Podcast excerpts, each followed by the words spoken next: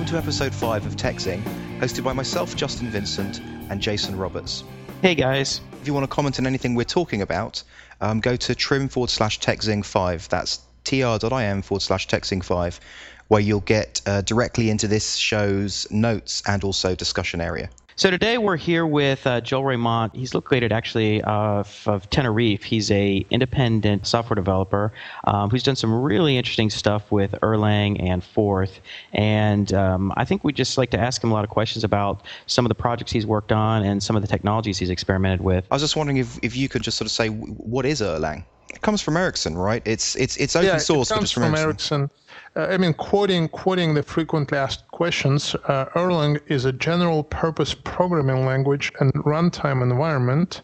Yeah. And it has built-in support for concurrency, distribution, and fault tolerance. Yeah, because you, you know, I, I, guess one of the keys is the, is its ability to scale massively and have all these independent processes. So the, the uh, Joel, the the problem you were solving was this. I think you said it was called open poker. So this uh, you know project seem to be the I guess an example of or typical example of this kind of uh, use of Erlang. So yeah, just tell us a little about that project. I started I started with uh, Delphi.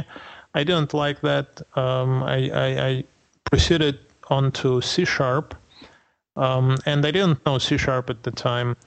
Uh, I looked at after uh, after that I looked at Scheme. I looked at Common Lisp and I'd say that Common Lisp was uh, the farthest. Um, I got, well, I basically produced a working uh, uh, poker engine in Lisp, but I realized that I couldn't scale it. Um, if I wanted a, a, scalable poker server, then you know I figured Lisp wasn't quite it, and I don't remember how I stumbled on uh, upon Erlang but uh, my first reaction was that the syntax is completely off-putting. Right. I just hate it. Does it. look a little foreign. syntax. yeah. Okay. And uh, after that, I managed to to rewrite my uh, my uh, poker engine uh, and um, make it into a poker server, a full-fledged poker server in the span of about six weeks, I think. Huh. That's pretty uh, amazing. Was, actually. Yeah. I that's what I thought. Not not because I'm such a great programmer, but because I didn't face any you know huge obstacles on my way. I was just able to you know crank it out and then just. So do basically, it. you just you you were able to uh, using Erlang, if I'm if I'm understanding you correctly, you were able to write the business logic, but you didn't have to worry about the whole connection aspect. You didn't have to worry about the scaling side. Basically, that's basically it. Yeah. I, I did have to. I mean, you can't. You, you do have to write with scalability, fault tolerance, etc. in mind, but Right. Erlang makes it so much easier. I mean, it's I guess it's an example of finding the right tool for the for the problem. Yeah, I think it's fair to say that, but it's. I mean, every coin has two sides to it, right? Yeah. And uh, Erlang just happens to be um, pretty unique in that uh, it was created to build uh, fault-tolerant, scalable systems, uh, te- telco telco applications, basically. Um, but I happened to, uh, you know, to have um, after after Erlang, I tried writing software in Haskell, Camel, uh, Lisp. Just a few Um, languages, you know. A, just- a few languages, but Just a uh, few tests. I mean, tests. fu- functional functional language. No, actually, not not not not just a few tests, because my my approach is uh, I find it uh, I find it that I learn best under a certain amount of pressure. So my uh, uh, my uh, uh, usual approach is just to say, "Hell, well, this is a new project. I have to do it. So why don't I just pick you know language X, which seems to be good for the job, and then I happen to be the sort of like the pioneer with the arrows in my back, because I may not have chosen the you know the right language for the problem. But the problem is that there aren't many languages as suitable for a particular problem as Erlang. The rest of the languages are fairly sort of you know multifaceted, and you can do different things with them. Can I ask a question about Erlang? Is it a language or is it a server or is it both? It is a platform. It is a language. Um, it is a runtime environment, a virtual machine, and it is a set of libraries um, that facilitate building scalable and fault tolerant systems. So can I? I mean, because let's say I didn't want to to learn Erlang, but I wanted to make use of, of its fault tolerance and scalability. Could I embed, you know, PHP, Perl, or other other um, scripts inside it, like in the same way that um, you know CGI bins work with a web server? Mm, no. Well, that answers that then. the uh, the the library is what's called Open T- OTP or something. Yes, the Open Telecom Platform. No, it's called Open Telecom Platform, but it's not necessarily telephony applications. It's just it's more generic than that. Is that right? Yeah, that's right. Okay, so all right. Well, so let's dig into Erlang a little bit. So it's this functional language. It's um, and it's built for this sort of scalability and having lots of processes. And I, I think I remember reading in your article that you had even on your laptop like something like eight hundred thousand processes running on your laptop mm-hmm. as a as a test. Not Sure. A little old, article? You, Let's see here. You I... can you, you can run. Um, um, I forgot. I think people have gotten up to a million processes, but it's it's um, it's a bit misleading because uh, I mean Erlang processes are very small, and uh, if they're not doing anything, they they may uh, they start out as uh, um, I think about 300, uh, less than 400 bytes um, in size. So certainly, if you have lots of memory, you can start a lot of this process, but it doesn't necessarily mean that that they will all be doing something useful. Right, I understand. Um, I understand, but it's, but it, the processes themselves aren't going to kill the machine. Whereas if you have a whole bunch of processes, even without doing much, in, on some environments, might cause a problem, right? I mean, just the just yeah. the act of switching back and forth between all those processes uh, can really kind of kill kill the uh, environment. So, um, uh, okay, so you but you initially said you, you tried doing this in uh, Python and some of these other languages, C sharp. I mean, did you actually try and get these things to scale, or, or, or what point did you decide, okay, you know, Python or C sharp or C plus isn't going to work. I'm going to bail and I'm going to try something else. Oh, I was just um, I was just going by the feel of it. Okay. I mean, so it wasn't like you said, all right, I, I'm, I'm going to really push it, and then you just hit, a, hit, hit sort of a brick wall with one of those languages. Like, this just isn't going to happen. It's just not going to scale. You just sort of no. said, all right, it doesn't look like it's really going to solve it in the way I want, so I'm not going to push further. Uh, sort of, sort of. It's more like, hey, you know, I don't think this this is this gives me the tools to scale from you know from what I know, and uh, wow, this you know Erlang, uh, everyone is talking about it and it seems to give me the, the you know give you the tools to scale. So why don't I just rather than trying to push this you know further with this other languages, why don't I try the language that gives me the you know does, the tools I need? Does Erlang uh, have its own database system, or does it connect to other databases? It has its own database system and uh, it does connect to other databases, um, although not um, well. I think it comes with with an uh, ODBC um, adapter package, um, but it also has its own built-in database called Mnesia. Because what worries me about what we've discussed so far is when, when I asked the question about um, if it can interact with, with PHP and other, and other things like that, that sounds to me like it's it's very sort of its own little thing integrated into its own little ecosystem, and that it can't connect to the external world. Well, you, you can you can interoperate with other systems. Uh, there are certain facilities like you can you can open um, uh, you can open a pipe to a standalone program. Uh, you can connect via TCP sockets. Um, you can even you can even load external libraries uh, like C libraries, although that's that's a sep- uh, world of pain basically at the moment. Uh, the foreign language interface that exists within Erlang. But so that means the CGI paradigm it do, it does basically exist within Erlang then, because well, know, if if you can if you can you know write to a pipe and get back from a pipe, then you can you know communicate with external programs. You, you, yeah, yeah, but you know, it's uh, Erlang also has a built-in. It has a built-in web server now, HTTPD. Uh, there also there's also Yaws and MochiWeb, you know, existing web servers. But uh, my perspective is that you really do best if you try to stay within Erlang, with the exception of perhaps using um, uh, a, a, database like uh, Postgres or MySQL. Okay, so you so so you can do it, but it's just it it's that negates the the scalability of it basically because you're you're limited to whatever you're talking to. You're sort of, you know, you're as weak as the weakest link. Then is that the sort of thing you mean? True, true, but uh, I mean, you can you can certainly talk to several instances of, of, of a single database. Um, I mean, you can talk to several database servers, et cetera, et cetera. So you can you can engineer around it, uh, but you know things within Erlang just work, you know, so much easier.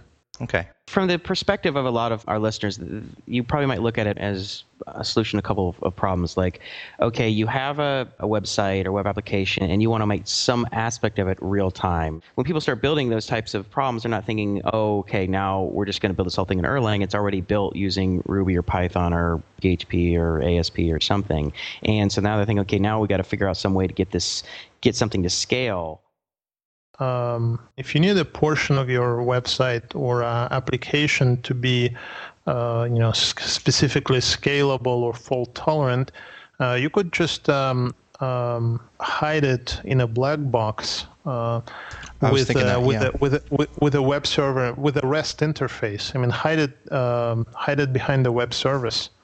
That's what I was thinking. I was thinking it sounds like Erlang would be great to build service. Say, for example, you wanted to build like a, a you know a job queuing system. You know, so you had um, I, you know you may have I don't know 10 10,000 uh, Apache instances and different virtual servers, and you want them all to fire to one queuing system, one centralized job queuing system. Uh, you know, for example, up, uploading images or changing profiles or something like that. So really to make system very scalable. Sounds like Erlang could be quite good in that scenario. That that has been done already. Hmm. Uh, that has been done by the folks at um, at the engine yard.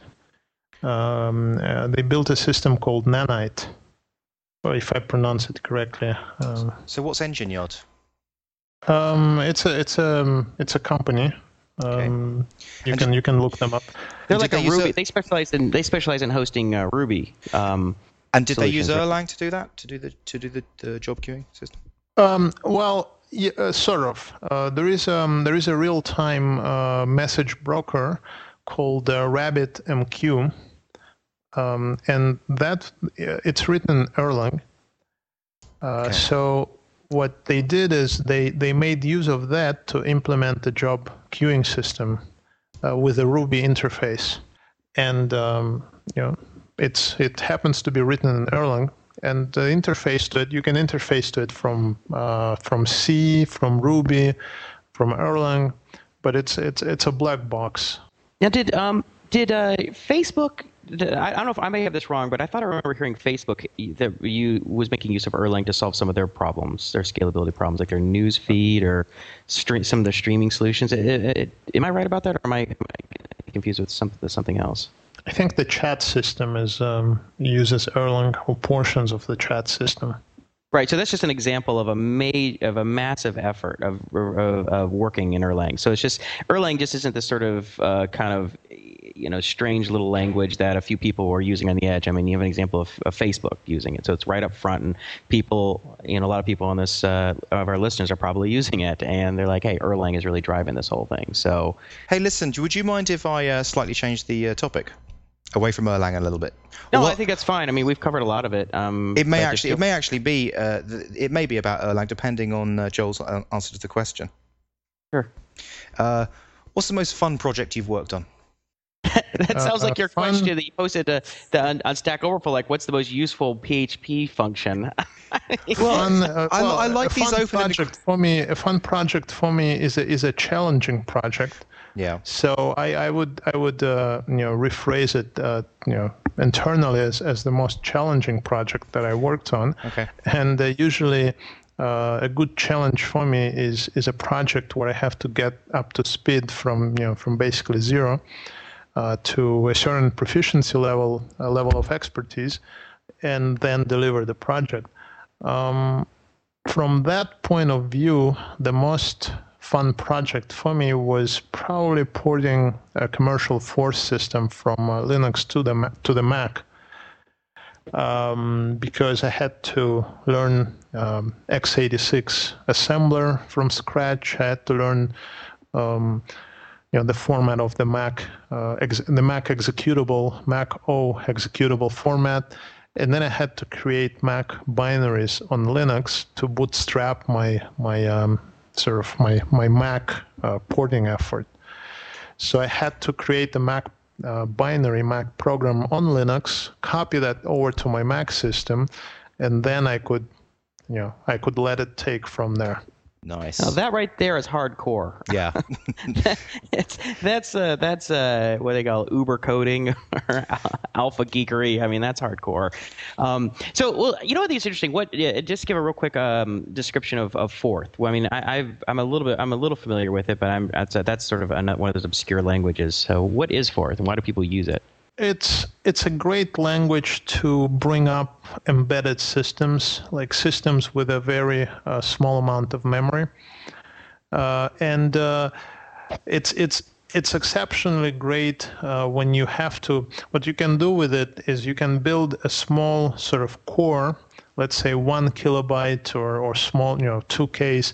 You can upload that to the uh, embedded system, uh, you know, something running brakes in your car, or you know, um, you know, there are lots of plenty of uh, embedded systems out there, and then you can establish a connection to that from your uh, main development machine over a serial, you know, interface or what have you, and then you can basically poke around the internals of the embedded system and uh, write values to registers, see what's happening, and kind of build up your system, you know, in small uh, chunks and pieces. Okay, so so a toaster, you can program a toaster or a fridge or. Yeah, that, yeah, uh, yeah. So and unfortunately, or, or, probably unfortunately, uh, a lot of people. It's not very. Forth is, is, is really niche. It's completely niche, even within the embedded systems world. Uh, most of the people actually using Java. Um, C Oh. Not not Java, but C. They're using uh, C okay. to to develop embedded systems. Um, now, I uh, I was attracted to, to to the simplicity of Forth and to the challenge of um, you know of, of of doing that particular project. I did it to you know simply to learn Forth, which I didn't know before, and uh, to do something you know hardcore and interesting on on the Mac. Um, but I haven't used it for anything since then. Hmm. I mean, I kind of tried to envision, well, you know, I could I could write um, uh, a, a, web server, I could write this, I could write that, but it's it kind of it boils down to well, do I want to spend my time, uh, uh you know, reinventing wheels basically do i want to yeah. write my own web libraries etc etc etc it makes sense to do it when you know when you're working on this embedded systems but uh, it doesn't make any sense to do that on, on the desktop. But there's a lot of talk about, uh, you know, in the future, things like toasters and fridges will be on the net, will be, you know, will be all linked together via um, TCP/IP. So, mm-hmm. is that the kind of scenario where Forth and embedded systems could be useful? Probably. Well, the thing is that nowadays, or, or, or at least when that time comes, all those um, fridges and toasters would probably have plenty of memory in them to write to run something like uh, Erlang, perhaps. Okay, so uh, so, so, so, Forth, so Forth solves the, really mem- the, memory issue. Mm-hmm. I see. Or yeah, Java. I mean, Java. Or, or, or, it could be, you know, Java, yeah, Java, may end up being the solution just because that's what so many people know, and yeah, you can exactly. run it virtual machine can be ported to any of these embedded systems as long as they have enough memory. Is, is that and processing power? Is that you think that's about right, Joel? Mm, no, I, I embedded systems are not my forte, but from talking no, well, from from reading up um, on what people are using, I, I wouldn't say Java, you know, would be it. Uh, it's again most of the most. Oh, actually, people use uh, yeah, people use C uh, they use Forth, and they they also use um, Ada. Uh, I'm sure you heard of that language. Right, you know, the, the government mandated. Yeah. So what, can I ask? So, I've got another question. Um, when you when you're working, what's your sort of most indispensable tools? What do you use on a daily basis to do your job as a developer, and and why and why do you love them? I don't need much. my my greatest tool is uh, is probably Emacs, Emacs and TextMate. yeah, I think and that's... the terminal the terminal window. Yeah, I was I was hoping you were going to say something like that because you sound like that kind of a hardcore developer. Now, I, I, I read through um, through your blog, well, blog site, um, and I actually noticed uh, at, at one point that you guys don't um, advocate working um, uh, bidding on, on, on your fixed price on, on project, and yeah. that you really like working on an hourly basis. Well, I hate working on an hourly basis. I, I don't work on an hourly basis at all. All the projects that I do, I uh, I, I, I I put a fixed price on them, and that's the price I give to the customer, and that's the price I'm I'm held to. Um, and it, well, I've been consulting since mm, '97, but well, let's take the, the, the past, say, five six years. Yep. It has worked out, you know, perfectly for me. I, would say that I. Uh, once I even made uh, several thousand, uh, well, it was euro, I think, even. Uh, so over ten thousand dollars in a single week. So you're probably uh, better at estimating than us then, because I think probably, we're probably. I think we're we're the kind of guys who say, "Oh yeah, I can do that in ten minutes." and then it ends up being two weeks. Whereas you're probably the kind of guy who says, "I can do that in two weeks," and it takes you two weeks. So that's fine. It, you know, it, if you've if you've usually, got the, the key here is to, for, to make sure that it, it in, in, you know most probably takes you a little, a little less than two weeks because you, you do need a certain margin. Um, but uh, the reason I bring it up even is that that particular poker project, poker server testing project, was the only project where I had where I bid uh, to do it in a month, and I actually spent three months on it. Wow. So you had one. So you had one experience like the the experience that we have. We've had yeah, a few of. But it, it, it was it was entirely my own fault. It was entirely my, my own fault. I took the risk. I decided to learn you know a new language, to use a new language, to kind of like do it as as trial by fire, and then uh, I I I used it as an opportunity. Well, I, I think it was kind of like my um, my, uh, my my pride on the line there so I, I, I decided to actually, uh, you know, to, to, to try to deliver what I originally promised. To honor it, yeah, and, yeah, uh, exactly. I mean, I, I would never not finish a project that I quoted for, and that's that's probably the problem because, you know, I think a lot of a lot of uh, coders have have a strong pride about that. That you know, we don't want to fail. We want to make sure that you get what you ask for. You know. Yeah, you know, and right. one thing I would say too is that it's not that I advocate against doing fixed bid. I just had some bad experiences, and I'd prefer not to do it. I think from a business standpoint, if you're a customer and you want you need something built, it's much easier to get that thing, get the budget approved, and get it going. If you say, "Well, this is cost us five thousand or ten thousand or fifty thousand or whatever it is," and then it's just you know we're going to get it, and if we don't, there's you know going to be a lawsuit or so. It's just the managing feature creep. You know, managing feature creep is the issue with that with the yeah. fixed bid.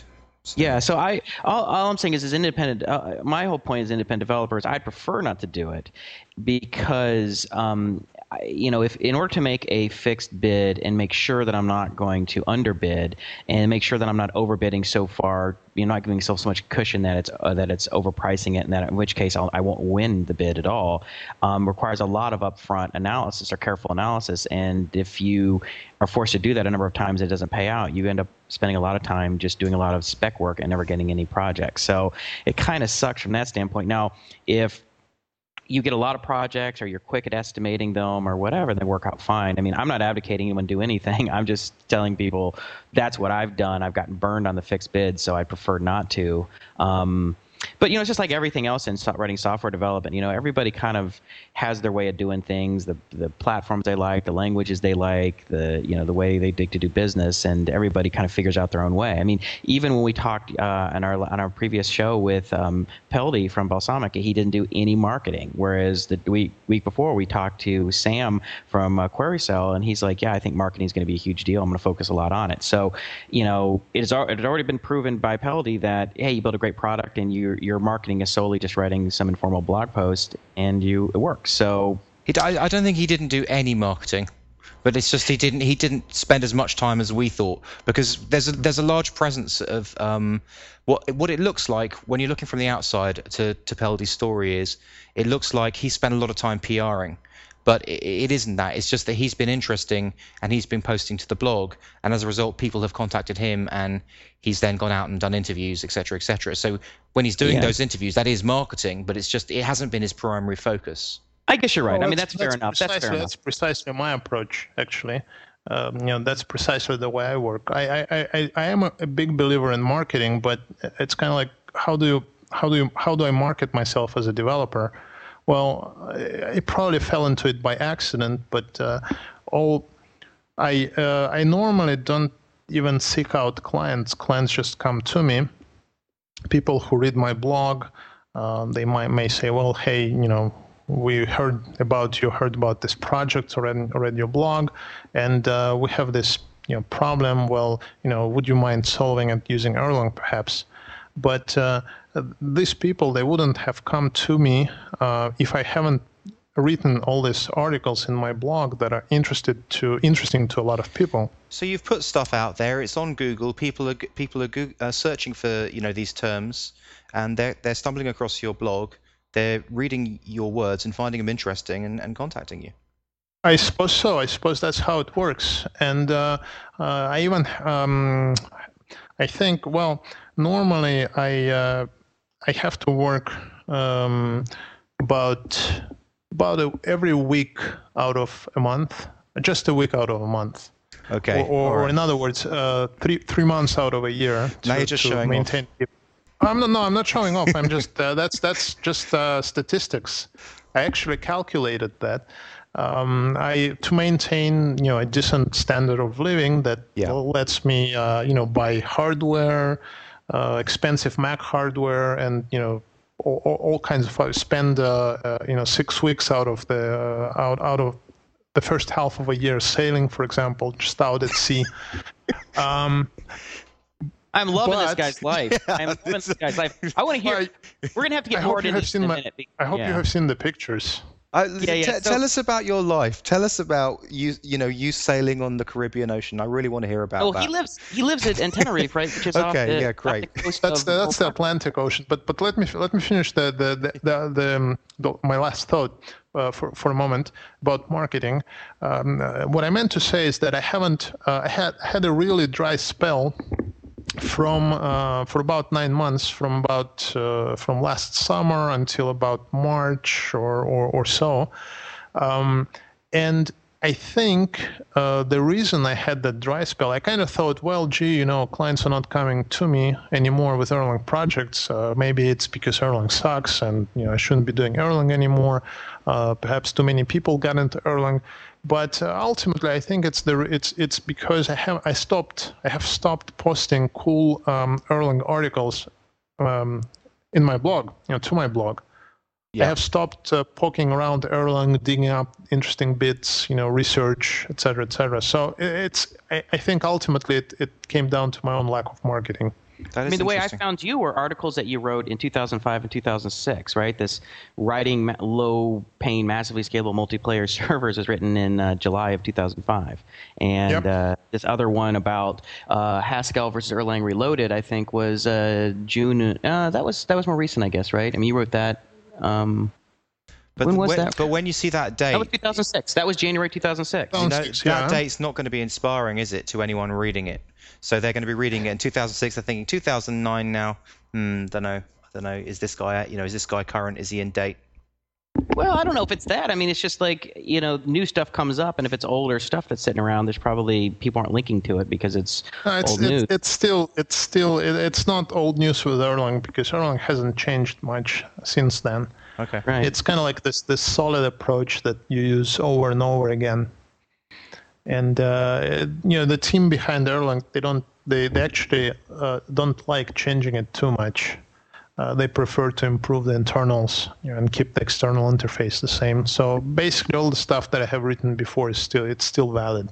Mm, so I, I, think the less I think the lesson here, which is you know which what was advocated or demonstrated by Peldi, and which uh, uh, Joel is, is, is advocating, which is that look, if if you want to get work, if you want to get attention, whatever it is, then you need to put yourself out on the web and talk about interesting things that you're doing that uh, that are related to it. So um, Peldi just didn't say, "Hey, you know, uh, balsamiq is the coolest product in the world. Everyone should buy it." He talked about the interesting aspects of starting this company up and, and, and other things that well, people it's found like interesting. the old uh, the old writing adage, adage, you know, show don't tell.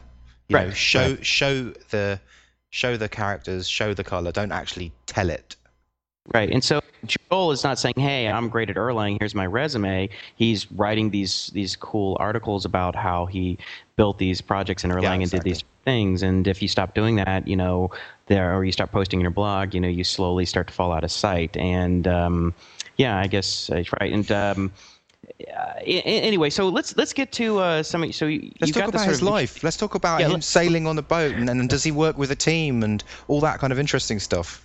Yeah, yeah. Uh, because he's, he's yeah. sort of the fantasy. It's sort of the fantasy life. So you know, it's like you know, there's a couple different versions of the fantasy program. Either you're working at Xerox PARC, or you're some big research and you're doing something cool, or you're part of some really hot startup that's going to be it's going to be a really big deal silicon valley or something or maybe you're this uh, this uh, you know uh, independent developer sailing around the world and people come to you because you know all this uh, really uh, you know high end or obscure stuff and you can just kind of dictate the terms. And it sounds like you fall in the last category. I mean you're you live in tenerife and uh, you sail and you know work three months of the year. All right so let's hear the story. What is this? Well, I do live in Tenerife. Yeah, Tenerife is uh, is actually part of Spain and uh, a chain of islands, seven islands. Uh, there are seven islands, Canary Islands, in the Atlantic, off the coast of Africa, and Tenerife is uh, is just one of the islands, one of the uh, well, the biggest one, uh, I'd say. And um, I well, I mean, yeah, it's it's actually very nice. It's the islands of the eternal spring very nice weather, you know, beautiful weather, beautiful landscape, etc., etc. I know. I've been there on Uh, a yoga retreat. Oh, yeah, it's really, really lovely out there. Anyway, sorry, I interrupted. So keep. Sorry. you know, I can easily work three months out of a year and then do nothing, you know, the rest of the time. It's not quite the way it happens. Uh, you know, I, I may work uh, several weeks, have a really hardcore project for several weeks, and then I just take you know some time off. Um, but the key here is that my burn rate is is is quite low. Um, I don't have a mortgage. I rent. I actually rent um, a townhouse. Um, and um, So do you And have a, do you have a sailboat? I don't have a sailboat yet. Um, I actually want a sailboat, and uh, I'll, I'm I'm really uh, you know trying to think what I need to change in my in my current approach to make sure I you know I, I, I can buy that sailboat. You know what would be great if you could have a sailboat like Jim Clark's, and you had like an Erlang system controlling it, and it was like sailing around the world. No, that would be yeah, a great I- mark. That would be a great marketing or PR stunt, right? So it's like the Erlang controls my sailboat blog, and you write all this cool Erlang code, and it's like completely automated. I was and- telling my I was Yeah. telling my I was telling my wife um, that that we were interviewing um, an Erlang specialist today, and she said you should call the show "You Had Me at Erlang." right. But just before we go, um, I was just wondering, are you uh, do you have any interesting projects in the pipeline that you'd be prepared to talk about, or you know, you're working on anything? Any well, it, stuff? it kind of kind of dovetails with the sailboat. Uh, I, I do want a sailboat, but unfortunately, you, you can't quite uh, um, you know buy a sailboat if you only work three months out of a year. Uh, you know, it's a nice, comf- comfortable uh, living, but but it doesn't um, you know doesn't quite afford you a sailboat. And as far as I'm concerned, you, you I, I really want to build a product. okay. So I want to build a product, sell a product, and I'm thinking mm, it's either going to be a, a trading platform for the Mac or it's going to be tools for Erlang. I think a good rule of thumb is if you're personally passionate about it, then it's it and and it's a problem that that will help you. You know, are you prepared to spend the next 10 years working on this problem or the next 5 years or whatever? So I mean, are you are you passionate? I'm ask, I'm asking you, are you passionate about building that trading system on the Mac? Um, I don't know. Probably not.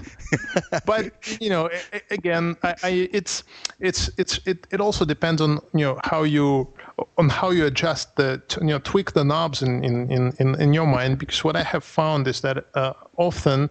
I uh, I may not be pa- passionate about something. I wasn't passionate about Erlang for, for a few months, for those nine, nine months, but then you know, I, I managed to convince myself that Erlang is, is still something that's quite exciting. Okay. So perhaps I can convince myself that you know that trading platform is is, is indeed exciting. Hmm. That's an interesting so approach. it's uh, yeah, yeah, definitely the, the point is that bludgeon your I, brain really into being interested into something. yeah, I, I think you know you want a sale bot, you need to build products, you need to sell products. Yeah. So that's kind of well, but that's the way forward. But you're, but I mean, you're you're sort of passionate about sailing and, and sailboats. maybe there's oh, yeah. a, maybe, maybe there's a product yeah. related to sailing and sailboats. You know. Yeah, I thought about it, but no, no, not quite yet. Quite yet. I'm as far as the interesting stuff to do. I'm I'm kind of searching for it. I'm I'm I have narrowed my choice, uh, you know, to a couple of things, but uh, maybe I'm I'll find you know a third option that I'll really go with. So I'll definitely be writing, you know, writing about it on, on the on my blog and writing more about Erlang. That's for sure. What would be a good What would be a good um, place for people to go to, to suggest ideas for you, to suggest things Suggest- for you? Oh, um, Twitter. Twitter is excellent. Okay, um, so t- so tw- twitter.com forward slash who who are you on Twitter? Wager Labs. Wager Labs. Wager Labs. Yeah, just tweet things, you know, tweet ideas and suggestions to me. Yeah, that's so anybody out there is not. Uh, I, I, I do read all the comments posted on my blog, but it's kind of like you know if you want to send something to me via the blog, you have to comment on some post that may not exactly be relevant to what you're trying to write about, or yeah, just so you know, send me an email directly. And so, if anybody's looking for an expert in uh, Erlang or you know building an embedded system in Forth or whatever, you're the guy to go to, I guess, right? I mean, yeah. If anyone who's listening to this um, has anything they'd like us to discuss, uh, just send an email to podcast at techzinglive.com. Um, also, if you know and if, if you know anyone who you think would like this show, we totally appreciate it if you could send them a link to techzinglive.com uh, where you can listen to the show on demand or you can subscribe via iTunes. So I think that's it. Thanks a lot, Joel. Thanks for coming on the show. Thank you, guys. Yeah, Joel, it was a lot of fun. Thanks so much. Okay, well, that's a wrap. We're out.